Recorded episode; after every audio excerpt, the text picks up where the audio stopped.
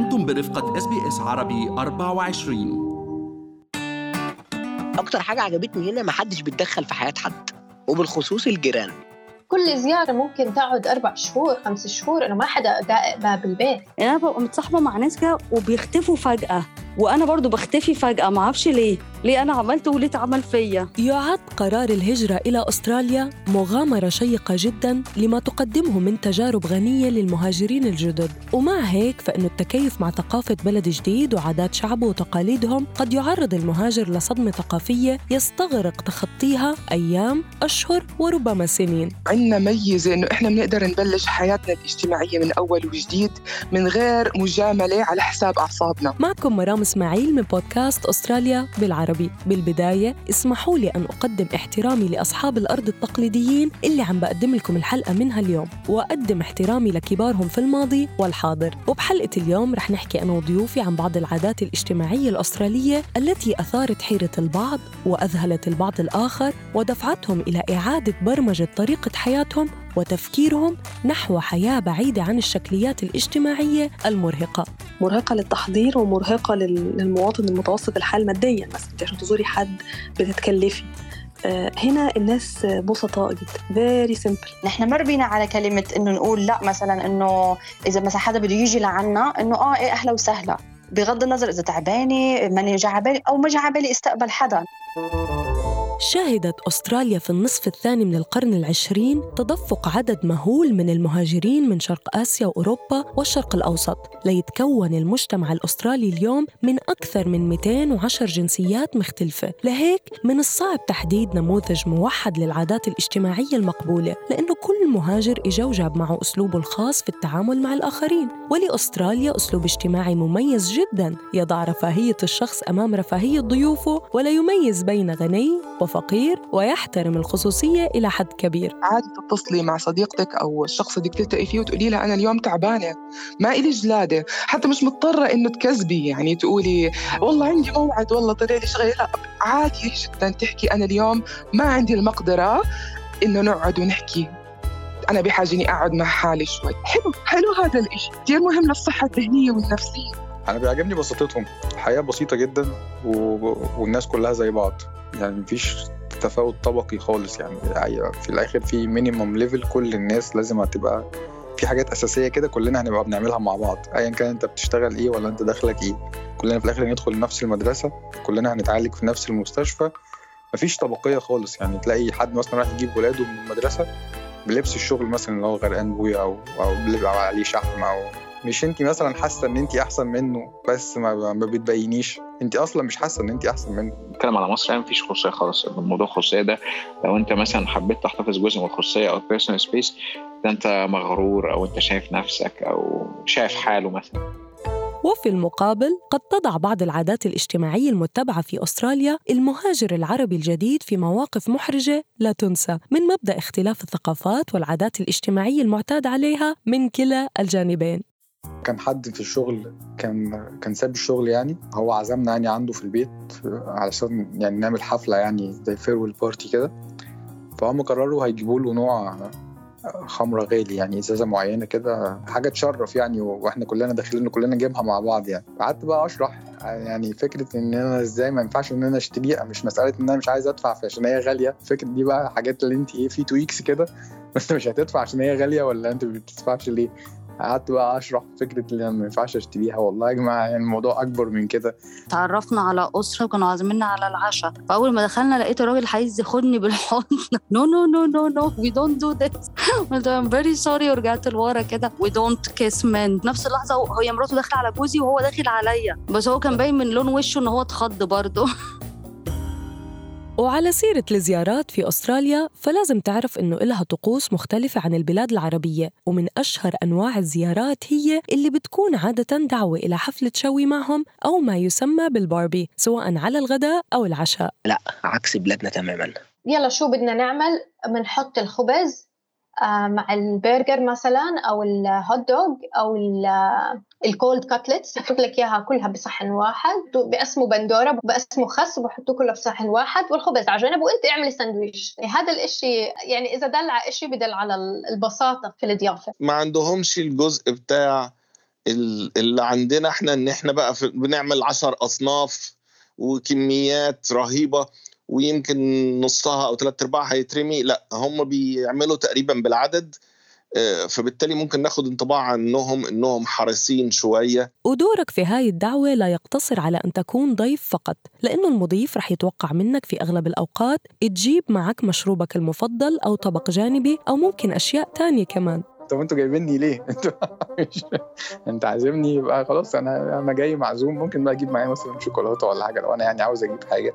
بس ما ينفعش تخليني أشارك معاك يعني اللي إحنا بنجيبه.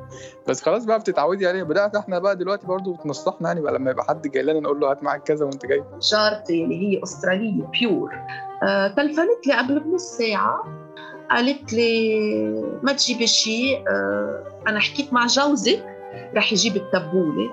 بس انت اذا بتريدي جيبي معك paper toilet آه وما تنسى تعرض المساعدة في تنظيف مكانك قبل ما تروح. عندهم culture إنه طالما انت عملتي الأكل أو حتى لو جبتيه من بره إحنا اللي معزومين لازم نوضب. فمثلا مصر ما فيهاش كده.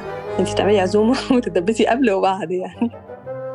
في أستراليا عادة ما يزور الناس بعضهم البعض ببساطة من أجل التواصل والتنشئة الاجتماعية وليس للجلوس على الولائم كما في بلادنا العربية. إحنا أحسن في الضيافة.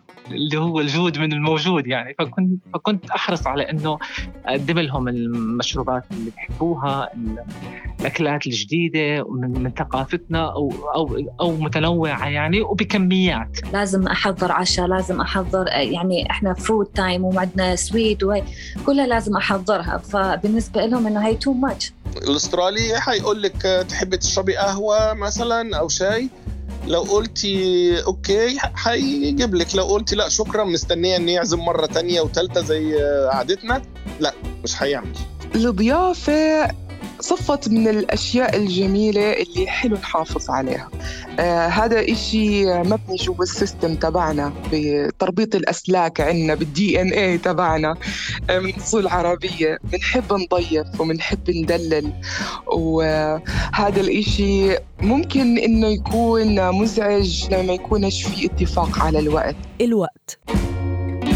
والمواعيد في أستراليا ما فيها مزح. وكلنا عارفين قديش إنه الدقة في المواعيد موضوع مهمل في بلادنا. كانت في واحدة ابنها برضو مع بنتي في المدرسة فقالت لي الأجازة جاية وعايزين نتظبط حاجة وبتاع. فأنا قلت لها أوكي راحت قالت لي إيه رأيك في يوم؟ يعني مثلا النهاردة هو 30 قالت لي مثلا يوم مثلا 15 ديسمبر. فبقول لها ياه هنتفق على حاجة 15 ديسمبر؟ ده لسه أسبوعين. قالت لي okay ولقيتها راحت مطلعة نوتة من من الشنطة بتاعتها وراحت مسجلة فيها. لقيتها يوم 14 ديسمبر بتقول لي علا بكرة إن شاء الله البولينج هو بولينج مين؟ أنت مين؟ تقول لي إحنا متفقين يوم 15 الساعة 10 قلت لها آه آه طبعا طبعا. فجأة لقيتها على الباب الساعة 10 بالظبط. طبعا أنا دي أكتر حاجة خضتني. حطيت بسرعة في أي حاجة وفي ال boots ورحت واخدة صدرة وطلعنا نجري معاها. وهي كانت very disappointed إنها لقيتني مش مش مستنياها بره على الباب. ضلك متذكر إنه الالتزام بالمواعيد هون مهم كتير وهو من أهم العوامل اللي حتكون الفكرة الأولى عنك. فاحترام الموعد مع شخص يظهر احترامك إله ولوقته الثمين اللي قرر يقضيه معك. وإنك تطب على حدا فجأة هون مرفوض. ويعني إنك عم تتعدى على خصوصيته وبتقوم بلخبطة روتينه اليومي اللي ما حسب فيه حساب لزيارتك الثمينة. آه طبعا آه كتير حبيت إنه لازم نحكي تليفون قبل ما نزور بعض. خلص يعني نسحب هاي الشغلة من الثقافة الأسترالية ونصير أستراليين جدا بهالموضوع لأنه بنعرف إنه قديش يعني بصراحة مزعج شوية لما حدا يجي من غير سابق إنذار. ولما يكون في موعد لتزور حدا لا تجيب معك أصحابك والعائلة إلا إذا أخذت إذنهم مسبقا. ولما تروح لا تطول إذا عجبتك القعدة. خليك ضيف خفيف إلا إذا شدوا عليك كتير لحتى تبقى. عكسنا إحنا بنروح يعني مش ما أقصدش حاجة طبعا. إحنا بالعكس بنبقى حابين ده.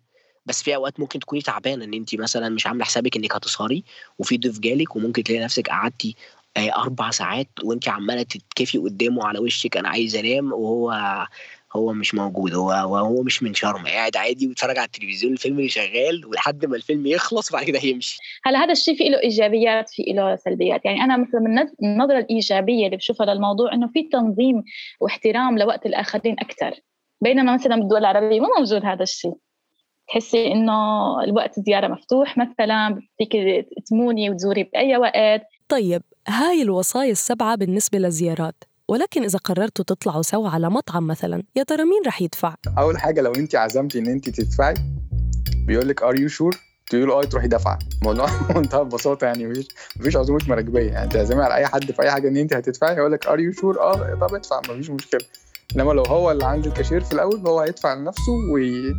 ويمشي يسيبك تحاسبي لنفسك يعني. فكرة إن إحنا حد يدفع لحد دي مش موجودة خالص يعني. عرب دغري بنقعد لا أنا بدفع. اللي بيطلعوا فيني إيه إنه أكيد أنت بتدفعي إنه عن حالك. آه، فكان الموضوع ف- فعلا إنه غريب شوي. حاولت أعود رفقاتي الأجانب إنه لا it's okay نحن عرب. أول ما إنه أنا بدفع ومره ثانية أنت. آه، كان ما كانوا يرضوا بهالموضوع إنه لا يمكن ما يمكن ما تصير مرة ثانية يمكن يصير معنا ظروف بعيدا عن اختلاف العادات الاجتماعية بين الثقافتين العربية والأسترالية وما تجلبه من مواقف طريفة معها أجمع ضيوفي أنه من أجمل وأكثر ما يميز رحلة الخروج من المنزل كل يوم هو ابتسام معظم الأستراليين في وشك ولطافتهم معك في الشارع. من دون ما يكون في بينكم سابق معرفة. عندنا يعني بالبلد اللي أنا جيت منه بثقافتنا الأم آم، كان إذا كنت مشيت بالشارع وتبسمت مع بوجه حدا كان رح يفهمني غلط. يقول إنه ليش عم تتبسم لي؟ هي بتعرفني ما بتعرفني إنه آه، بدها شيء مني. في تساؤلات بتصير ونظرات إنه مريبة شوي. تربينا بمجتمع معين إنه إذا ضحكتي بوجه حدا وحدا ضحك بوجهك معناتها في إلنا هذا للأسف إنه موجود. بينما هون بالعكس. ال welcoming attitude بتاعهم بيخليكي تحسي إن دي إن انت جزء من المكان مش outsider ولكن من وين إجت هاي اللطافة اللي بتبهر كل مهاجر وزائر وسائح في أستراليا؟ إيمان زميلتي رح تعطيكم نبذة من تاريخها.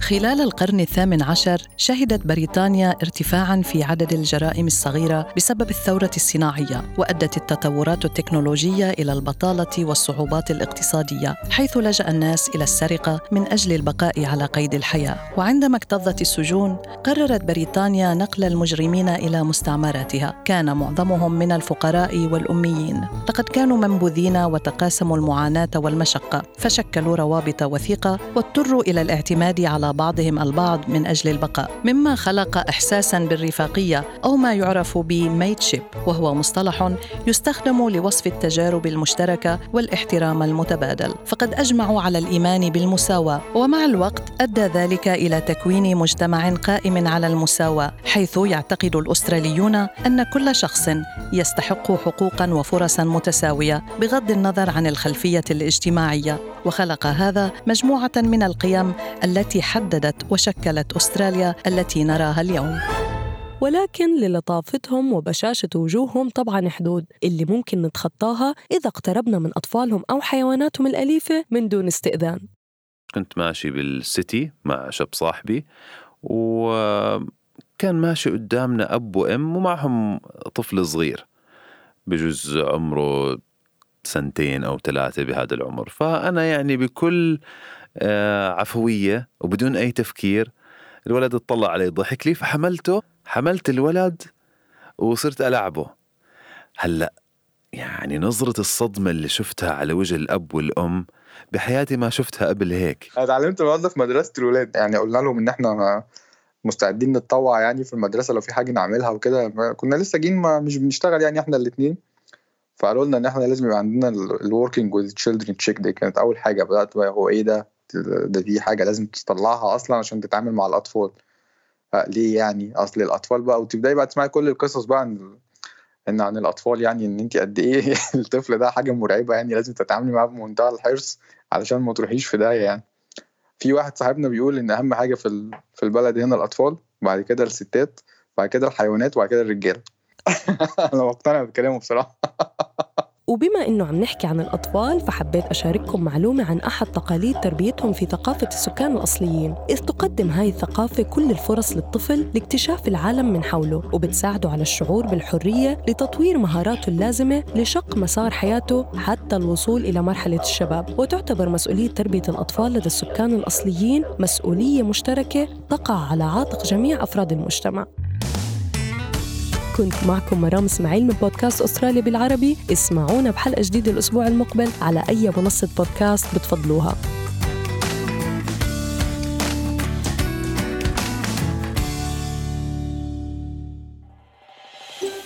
هل تريدون الاستماع إلى المزيد من هذه القصص؟ استمعوا من خلال أبل بودكاست، جوجل بودكاست، سبوتيفاي أو من أينما تحصلون على البودكاست.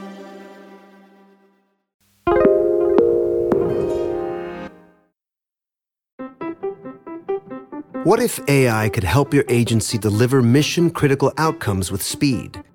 With IBM Consulting, your agency can design, build, and scale trusted AI using Watson X and modernize the way you work to accelerate real impact. Let's create AI that transforms your agency. Learn more at ibm.com/federal. IBM. Let's create.